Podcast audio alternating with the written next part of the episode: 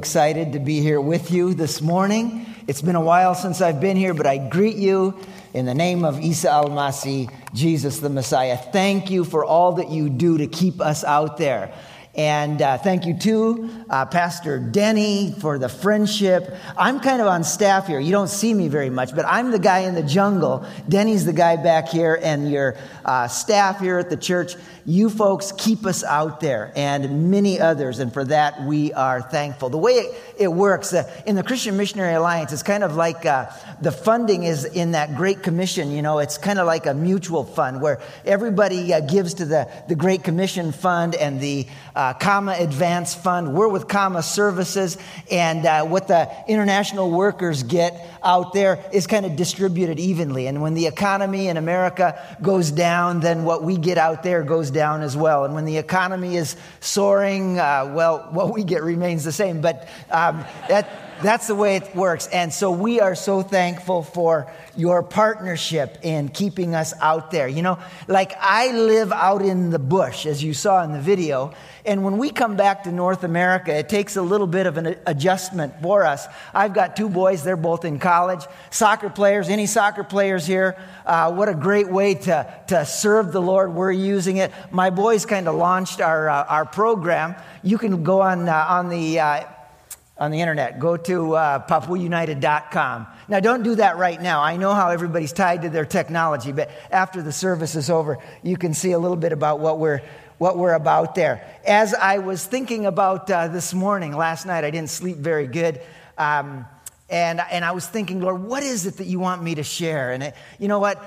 What I want to share with you this morning is this one message that everybody has to do something. No matter where we're located geographically in the world, all of us need to play a part in this great missionary cause that we are a part of. You know, we have something that is so wonderful. We can't just keep it to ourselves. This grace of God. When I was a junior in high school, I came to understand what the grace of God was all about. I work with people who are all trying to make sacrifices and do great things to keep God happy. But when I was in high school, I came to understand that no matter how good I tried to be, I could never be good enough. And you know, anything that I do that is bad can be forgiven when I accept what Jesus Christ has done on the cross for me. If you're not familiar with the Christian and Missionary Alliance, we exist in 81 countries of the world. And uh, we are uh, located all over the place.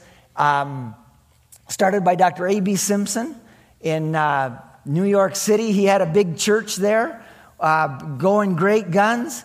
And he had a passion for the world and for the lost and for the street kids and the prostitutes and the poor. And his big church was giving him a great salary. And they said, We want you to preach on Sunday. We don't want you to be going out there into the streets. And Dr. A.B. Simpson left that and he launched the Christian and Missionary Alliance.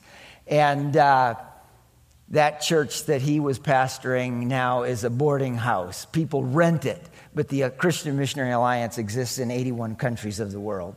You know, uh, we were sitting in the airport the other day, and I was noticing some things about Americans. See, I grew up overseas. I grew up in a Stone Age culture. My parents were missionaries, and they went to the field in 1956 and ministered along with George Boggs, who just died this last week. And uh, they went there into a tribe of people that were using stone implements. They were tribal warfare was going on around us. I remember as a kid waking up in the morning and seeing the long lines of warriors going off to war. And if they had killed people in battle, then uh, they would uh, come back and have a victory dance. If some of their people had been killed, then they would um, have a funeral. And I remember those were not very pleasant times as they would make sacrifices. It was very common to chop off the fingers of, of little girls, and uh, most of the women in our village now, they don't have fingers that they have chopped off because uh, to keep the ancestors happy. And uh, so I grew up in that culture there. And, uh, you know, over there, we eat everything that, uh, that moves, basically. My boys grew up eating lizards and spiders and frogs. And, you know, culture determines what is edible and not. Like, like over there, those things are all good to eat. Now, when you come back here, You don't eat dogs, but oh, you know what? Dog meat is pretty good stuff. But uh, I've noticed now that I've been back in North America, coming back here, how much you value your pets. I saw a guy walking in the store the other day shopping with a dog on his shoulder and in the cars. Isn't that a distraction when you're driving to have a dog sitting next to you? Um, but anyway, um, it was just uh, interesting for me to observe this culture. But at the airport, I noticed that nobody was talking. Of the 27 people waiting for the airplane, I got in at 3 in the morning, but uh, everybody was playing on their technology, talking to people far away. I just wanted to talk to people but they were talking to somebody far away. Uh, I, I said to my wife, I'm going to go down and get some coffee. So I went down the hall to get some overpriced coffee. And uh, when I got, a guy started talking to me, and I felt so happy. And as I, and I got close, I said, Excuse me?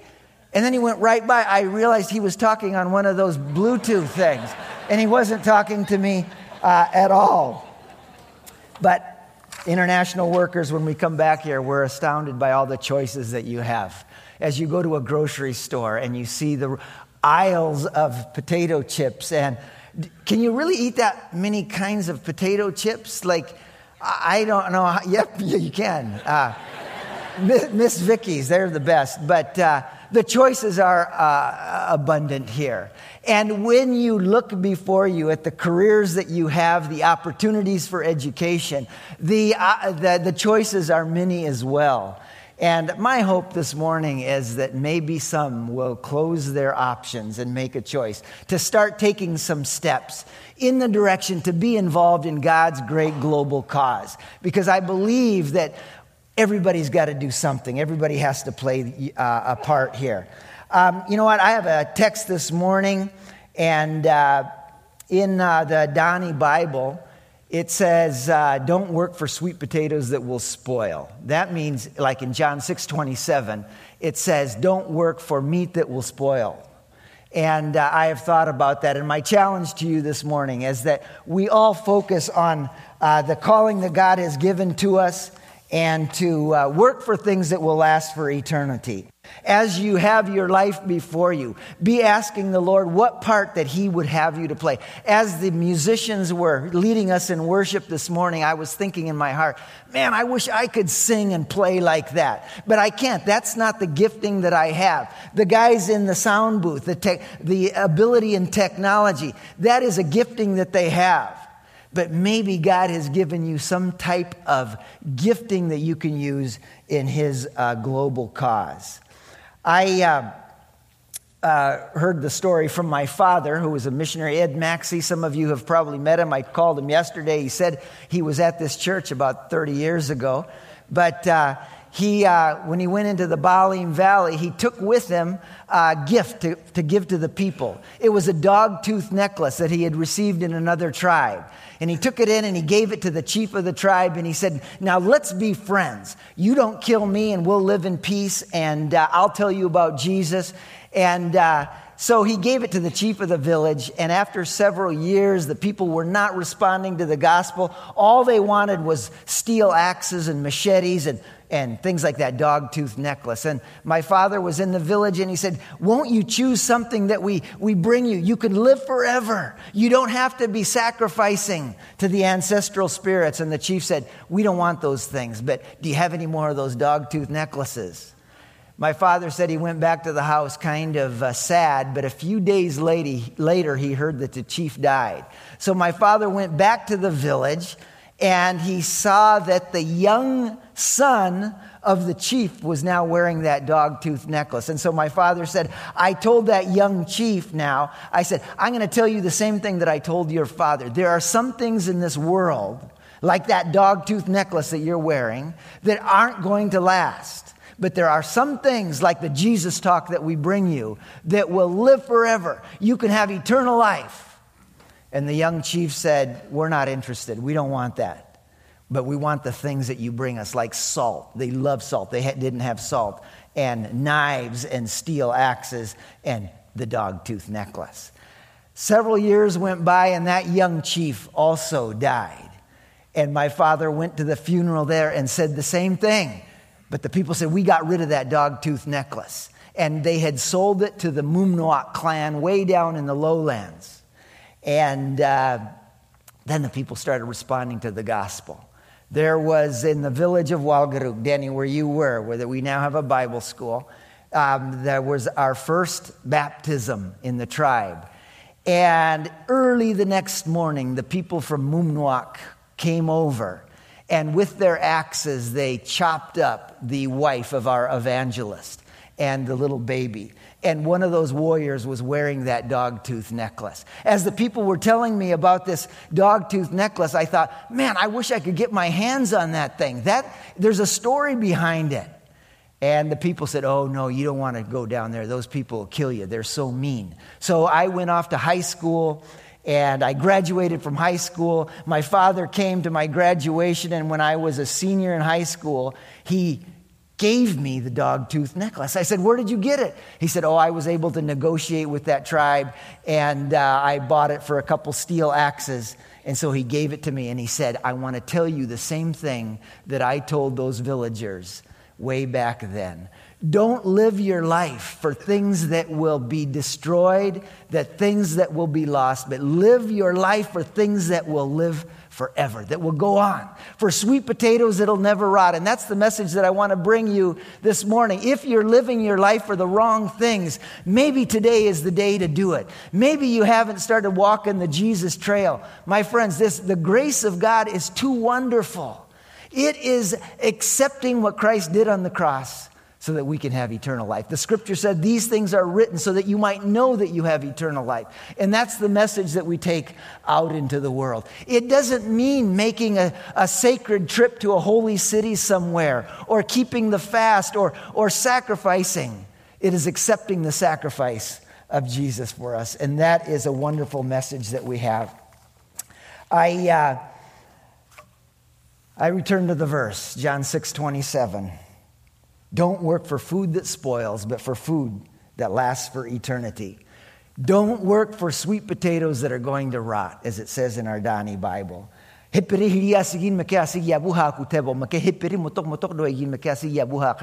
have to memorize that, but that means don't work for sweet potatoes that are going to rot. Remember that it's only God's word and God's people that are going to live forever. So spend your time on those things. This uh, global cause that we are involved in in the Christian and Missionary Alliance is too important to keep to ourselves. Everybody has to do something. You remember that story when uh, uh, the spies went out to, to spy out the land, and, and the spies came back with a negative report. Except Caleb and Joshua in that great story said, No, we can go do it because look at all the great things that God has done for us. And look at your church here, all the great things that God has done for you here. Look at his amazing power and ability to equip us, weak messengers, to go into the world. The uh, spies said we are like grasshoppers in their eyes. And you know, when you look at the needs of the world, you look at the poverty and the violence and all of those things that are happening, you say, How can I make such a difference? You know what? We can't do everything, but we can do something. And what we can do, let's do it with the help of God. We are working in the largest Muslim country of the world. And uh, sometimes we feel like we're not making much progress. But I, it's such a wonderful thing when they come and say, Man, we see that, the, that you're not an infidel. We see that you're a person of peace. Tell us more about what you're doing. Remember when that tsunami hit Asia? We were in there. Alliance workers were in there all over the place. And we were able to spend time with them, getting into their hearts and living with them. And they were able to see. They said, Have we been led astray by our religious teachers? We see that when we're hurting, even after we have abused and killed and burned down the houses of Christ followers, they call us the Nasrani. When we are in need, it's all the Christ followers that come and help us. And that's what's happening in Syria today and, and uh, in those places where we have people working in the Christian and Missionary Alliance. Caleb and Joshua said, Shut up, guys. We can go up and possess the land. Let's do it. Don't be afraid. Look at all the great things that God has done. You know, wherever we go in the world, whether it's in Butler or in Papua, Indonesia, we are facing giants, challenges of all kinds. In your work, in your communities, in your marriages, in, in your families, you face difficulties sometimes that leave your hearts uh, hurting and, and cause you to want to uh, fight back. We have uh, all kinds of problems where we come from, giants in our land as well. We have had a horrible church split. I know some of you have been praying about that. When the churches are fighting against each other and there's no justice and the government won't do anything to protect our people. We have the giant of AIDS where we are, people are dying all the times of a virus that they know so little about. And so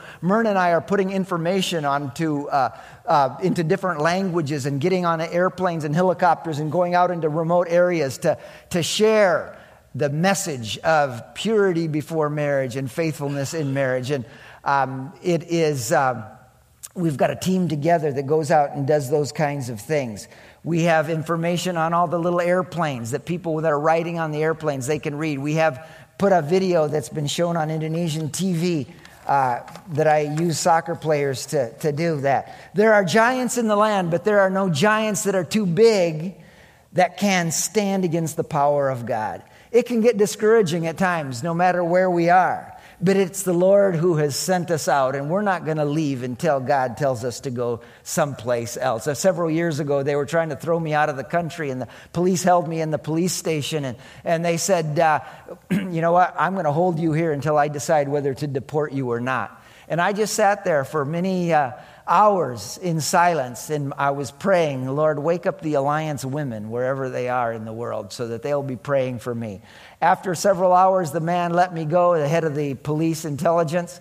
And uh, I went home and I said, Myrna, send an email uh, out so people will pray. Technology isn't all bad. Some of it is good because we can get prayer requests out to people. And uh, email went out. Some of you received it and were praying for us. And two weeks later, when uh, the head of the military or police called me in, he said, You know what? I've been looking at your case and you have done nothing wrong. In fact, we need more people like you. Can you go back to America and recruit more missionaries to come out here and help? If it wasn't for the missionaries, our country would be going nowhere. And I said, Payan, do you know how many people have been praying for you by name all over the world? He said, Yeah, thank you so much. But his heart was changed when people uh, prayed, and you prayed as well. We also in Papua, we have the, the, the giant of a language. We have 20% of the world's languages are on the island of New Guinea, where we are. There's Papua New Guinea, and then we're Papua Indonesia. So there are over a thousand languages on our island. And I don't know why God did it that way, but He did. And so that leads to some challenges. We are doing a translation of the Bible. Before my mother passed away, she had translated the New Testament and the Psalms and Proverbs, and then the job was given to us. So we have two guys that are doing the translation out there um, Amos and Enos. And uh, it's kind of a cool project because these guys out in the jungle are doing the translation.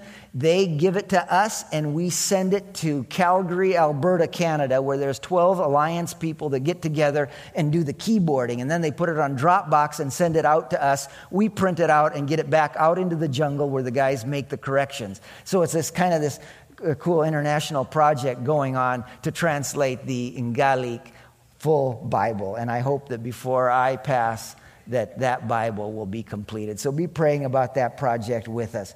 We have the giant of seeing the job is too big. Uh, so often, like we feel like we're in over our heads.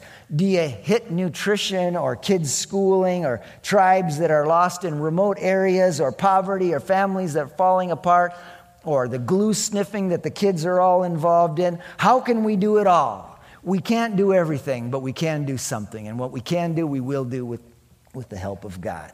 We have the problems of, of tribal warfare. Often there are uh, wars that are going on. These are warlike people, and so they often break out into a war. Uh, it's not, uh, don't believe what you see on the movies of what Hollywood tries to make us think about everybody holding hands and dancing around a fire. It's not always like that. But uh, a few years ago, they came to me and they said, You know what, our tribe, we've been fighting. Will you come help us make peace? I kind of put them off a little bit, but the pastor of the church said, No, they, could, could you come? We need, we need help. The 28 people had been killed. And so I said, We'll go down and talk to the helicopter pilot. If he wants to go, then we'll go. So we went down. He said, This is important. Let's go. So I got on the helicopter and I flew over. Uh, the mountains about a half an hour through the jungle. And uh, as we came to this place, I saw that all the houses had been burnt down. And uh, on one side of the ravine was all these warriors with their weapons.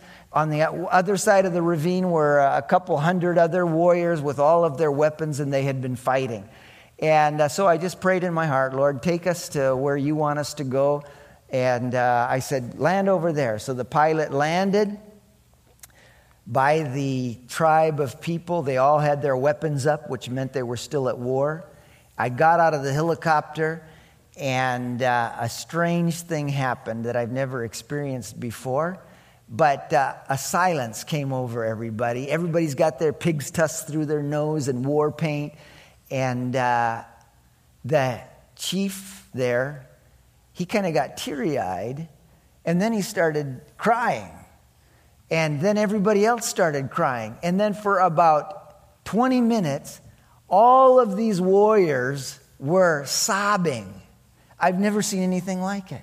I hadn't even said anything. And then when everything stopped, the chief got up and he said, When you got out of the helicopter, it reminded us of the missionary that came to our tribe 30 years ago, and he told us not to kill each other, to love one another, and to follow Jesus. And I said, Well, that's why I've come. I said, What do you want to do about it? Do you want to make peace?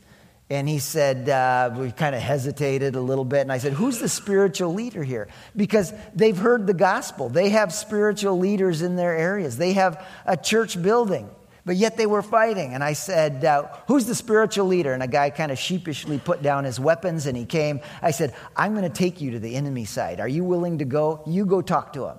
He got in the helicopter and I took him over to the enemy side. When we landed there, I got one of the guys over there. I said, Who's the spiritual leader here? They gave me a guy. I took him over to the uh, other side and I said, I'm going home. Tomorrow I'll be back. You guys talk about it and I'll be back. We got home that night. I said to Myrna, Man, if those guys kill, kill those guys, this, this will be a rotten story. And, but in, in the morning, I got up and I went, got the helicopter pilot. I said, Let's go. So we flew back uh, over the jungle, and I was anticipating what I would see. Had they made peace or not? And my heart sunk again because this time there were thousands of warriors on one side of the ravine, thousands on the other, and they still had their weapons up. When they lay their weapons down, that means we're ready for peace. They weren't ready for peace.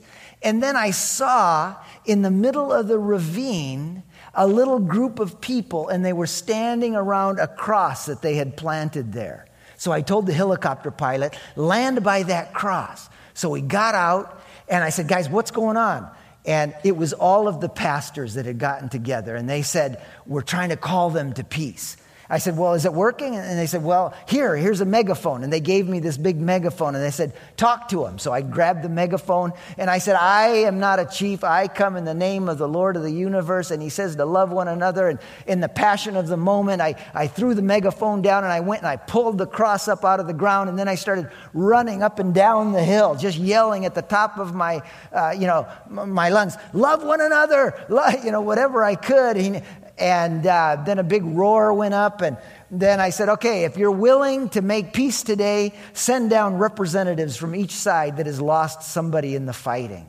And it was one of the most moving things I've seen as there was this trickle of people coming down to the cross. Everybody that had lost loved ones in the fighting. And they gathered at the cross there, and we prayed for them. And they said, Well, it's not a done deal yet until the war chief agrees to it. So they went back up to their sides, and I chased them with my uh, um, camera. I want you to see this clip.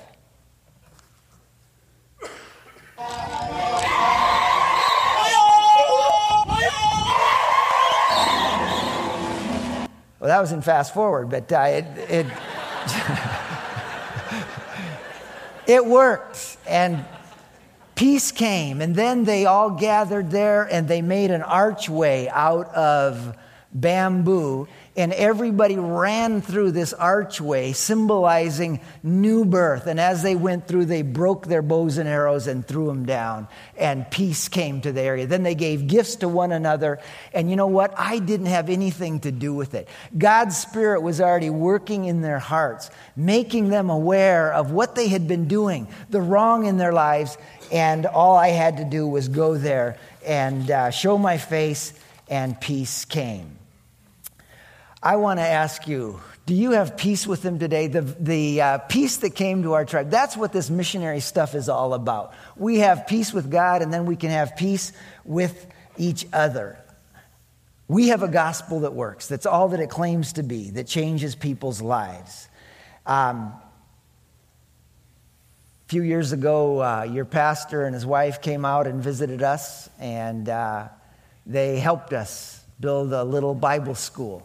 And the teacher of the Bible school, he only has a sixth grade education, but now for 15 years he's been running this little Bible school.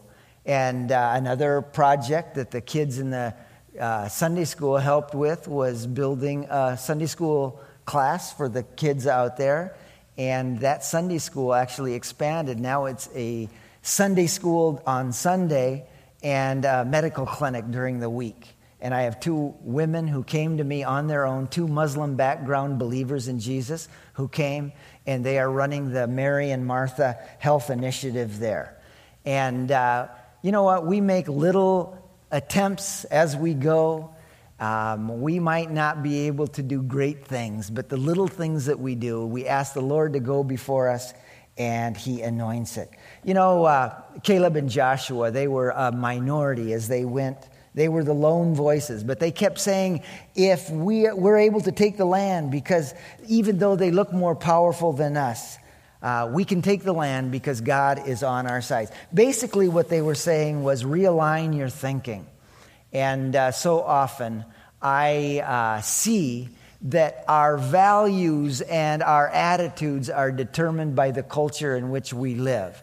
And, uh, you know, my boys, when I brought them to America, they, didn't, they hadn't worn shoes for a real long time. And to get them to wear shoes was a real challenge. I remember picking them up at school, and my son ripped off his shoes, and he said, It's like my feet are in prison here. But, uh, you know, like, um, we took them to the park, and they, remember, we eat anything that moves over there, and they saw squirrels were coming up to us. And I noticed both my boys went down for rocks and sticks because they thought maybe this would be a good meal. My point is, their attitudes toward the squirrels was determined by their culture in which they, they grew up. And I, growing up on the mission field, even when I was six years old, a group of women from Chicago sent me out a pair of shoes. And my mother said that when I put those shoes on, the first thing I said was, Will the people say that I'm a chief now? Because everybody wants to be a big man, everybody wants to be a chief. And my values had been shaped by the people that I was living among. What about you? What are your values that are being shaped by a culture? Maybe things that are not so in line with the values of God.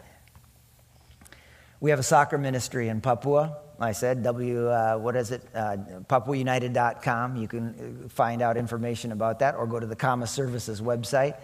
But uh, I love soccer because it gives kids an opportunity to come, become a part of a family. In those families of soccer, we're able to share the gospel, we're able to tell them uh, about HIV and AIDS and to have um, mentors. I have 14 soccer coaches that train these kids not only to play good soccer, but to uh, be godly men and women. We want leaders. This summer, I'm taking 12 American soccer players and one Spanish guy over to Papua with us. We're going to join together with our Papua United soccer team, and we are going to travel through Indonesia from Java to Sorong to uh, Sentani, different places, uh, using soccer for, for this kind of ministry. And uh, one of my best soccer coaches, a guy named Jimmy Dean, he was in jail two years ago. In jail, he uh, just he had embezzled some money, and uh, he asked the police for a Bible. The police brought him a Bible. He, he started reading it nonstop for four days. When he got out, I put him through a training course and he's just so thankful for what God has done in his life. Another soccer coach um, was Pero Taboni, uh, was a local drunk and thief. And uh, he was drunk one night on a motorcycle, had an accident, and a guy was killed in it. God used that, and uh, he repented, and now he is one of our more committed soccer coaches out there. Uh, Reni Ikwa, a single mother, God's gotten a hold of her life. And the captain of our boys' team is a guy named Mello. He was a street kid sniffing glue, used to uh, steal so that he could buy glue. Glue is a new introduction in our tribal people there. Alcohol and glue is a, is a hard thing for them. But uh, he, uh, a missionary lady there, took him in, taught him Bible stories, encouraged him to go to school. He went to school, got into a, a small group of other guys. They made a commitment to serving the Lord, and uh, he is walking on. He wants to get baptized this week or this, uh, this year. We work with a ragtag bunch of people, but uh, they all have one thing in common. If it wasn't for soccer and God's grace, they probably wouldn't be alive. They serve with their talents, uh, thankful for what has happened to them. And uh, every one of them realizes that they've messed up, but are forgiven, and God can use them, and He can use you too. Are you unsure of yourself? Uh, maybe insecure? Maybe you're saying, Well, what, how can God ever use me? What could I ever do? And uh, my encouragement to you, especially if you're a young person, offer your life to Him and ask the Lord what it is that He would like to do with your life. Maybe you feel insecure about something. Maybe you're, you're, you're from a family that, is, that has fallen apart. How could God use you? God uses the weak things of the world, the things that are not, to nullify the things that are, because He is the boss. He's a great God, and He can use us. When I was in high school, I took speech, and uh, I hated it. I was so scared to get up in front of people to talk. My friends said that my voice was shaking so badly they could hardly understand what my speech was about, and my, my, my hands were shaking. I had to keep them behind my back. And I remember walking down and I said, God, I will serve you, but whatever you do, don't make me get up in front of people and talk. You know what? I want to share with you, if there's not anything else you get I believe so often that God wants to use us in our weaknesses. And sometimes the things that we feel the weakest in is what God wants to use us the most in. Let me say that again. Sometimes the things that we feel the weakest in is what God wants to use us the most in. And uh, I want you to think about that as you leave this morning. God, how can you use what I feel I am so weak in. Unsure of yourself? Just take the next right step. You know what? There's a lot of giants in the land, but there's also the belief that we can't make a difference. God has a role for us all to play. Indeed, there are hardships, and we are weak, and we have hard backgrounds, and there are frustrations. Let's go in and possess the land. I told you about the dog tooth necklace. I graduated from high school and I went through Europe with my friend. We were hitchhiking through there. And I sent my dog tooth necklace and my soccer cleats to an address to pick up after the summer was over.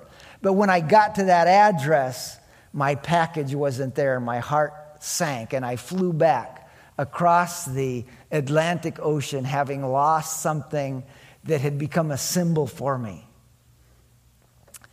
When I was at Nyack, one day, I got a slip that said, Come to the post office. There's a package for you. And I went there, and it was my package.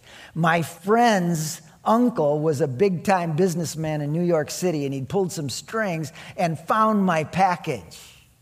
And he returned my dog tooth necklace to me. And I took it with me through college. I hung it on my wall. Through ministry, I put it on my wall. I took it to Papua to remind me not to live my life for things that are going to perish.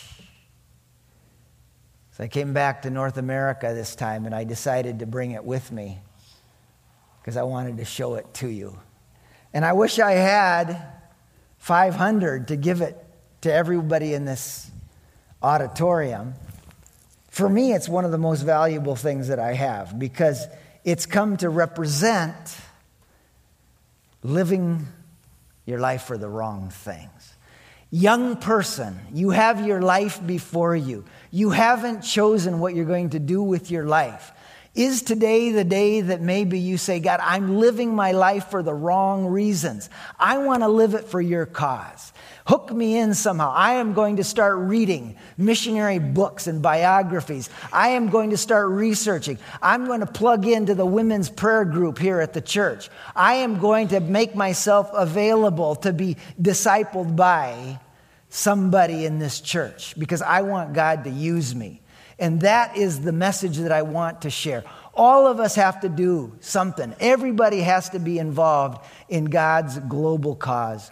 What is God calling you to do? I don't want to waste my life for a dog tooth necklace or for a car or for, a, for money or for anything like that. When it's all over, I want to stand before God and say, I have served you, Lord, with my life.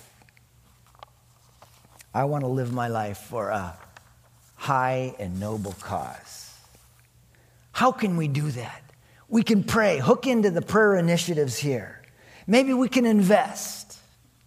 As I was flying up here this morning, I, my mind went back to one of the last times I was in Pennsylvania.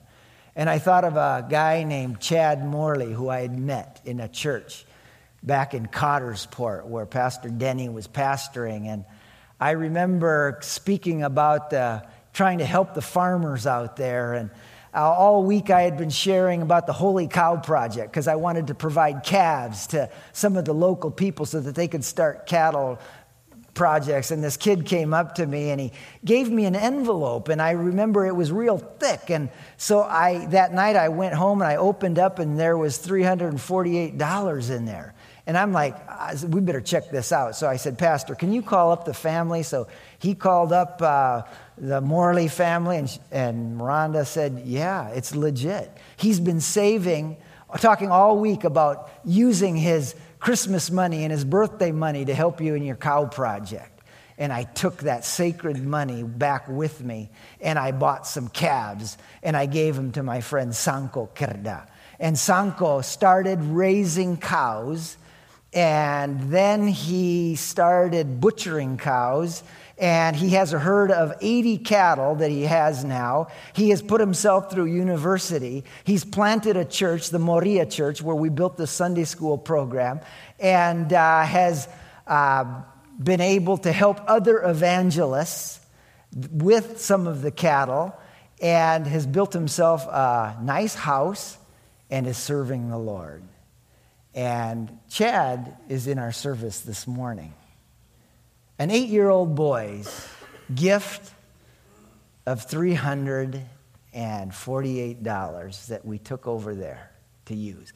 What is it that God wants you to do? Maybe to give to the Great Commission Fund or the CAMA Advance Fund like you've never given before.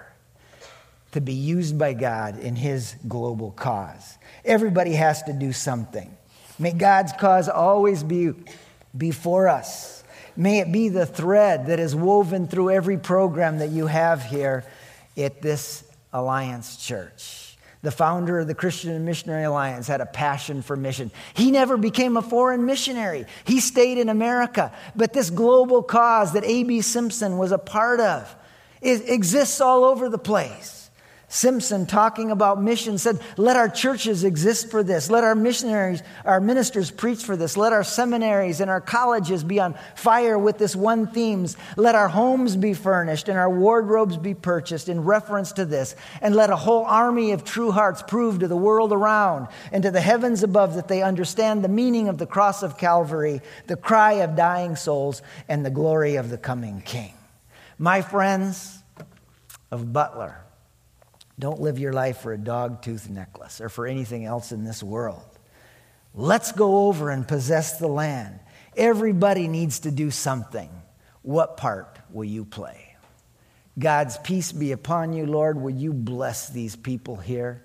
And maybe there's an eight year old boy in the crowd that you would begin to speak to their hearts this morning about the role that you should play.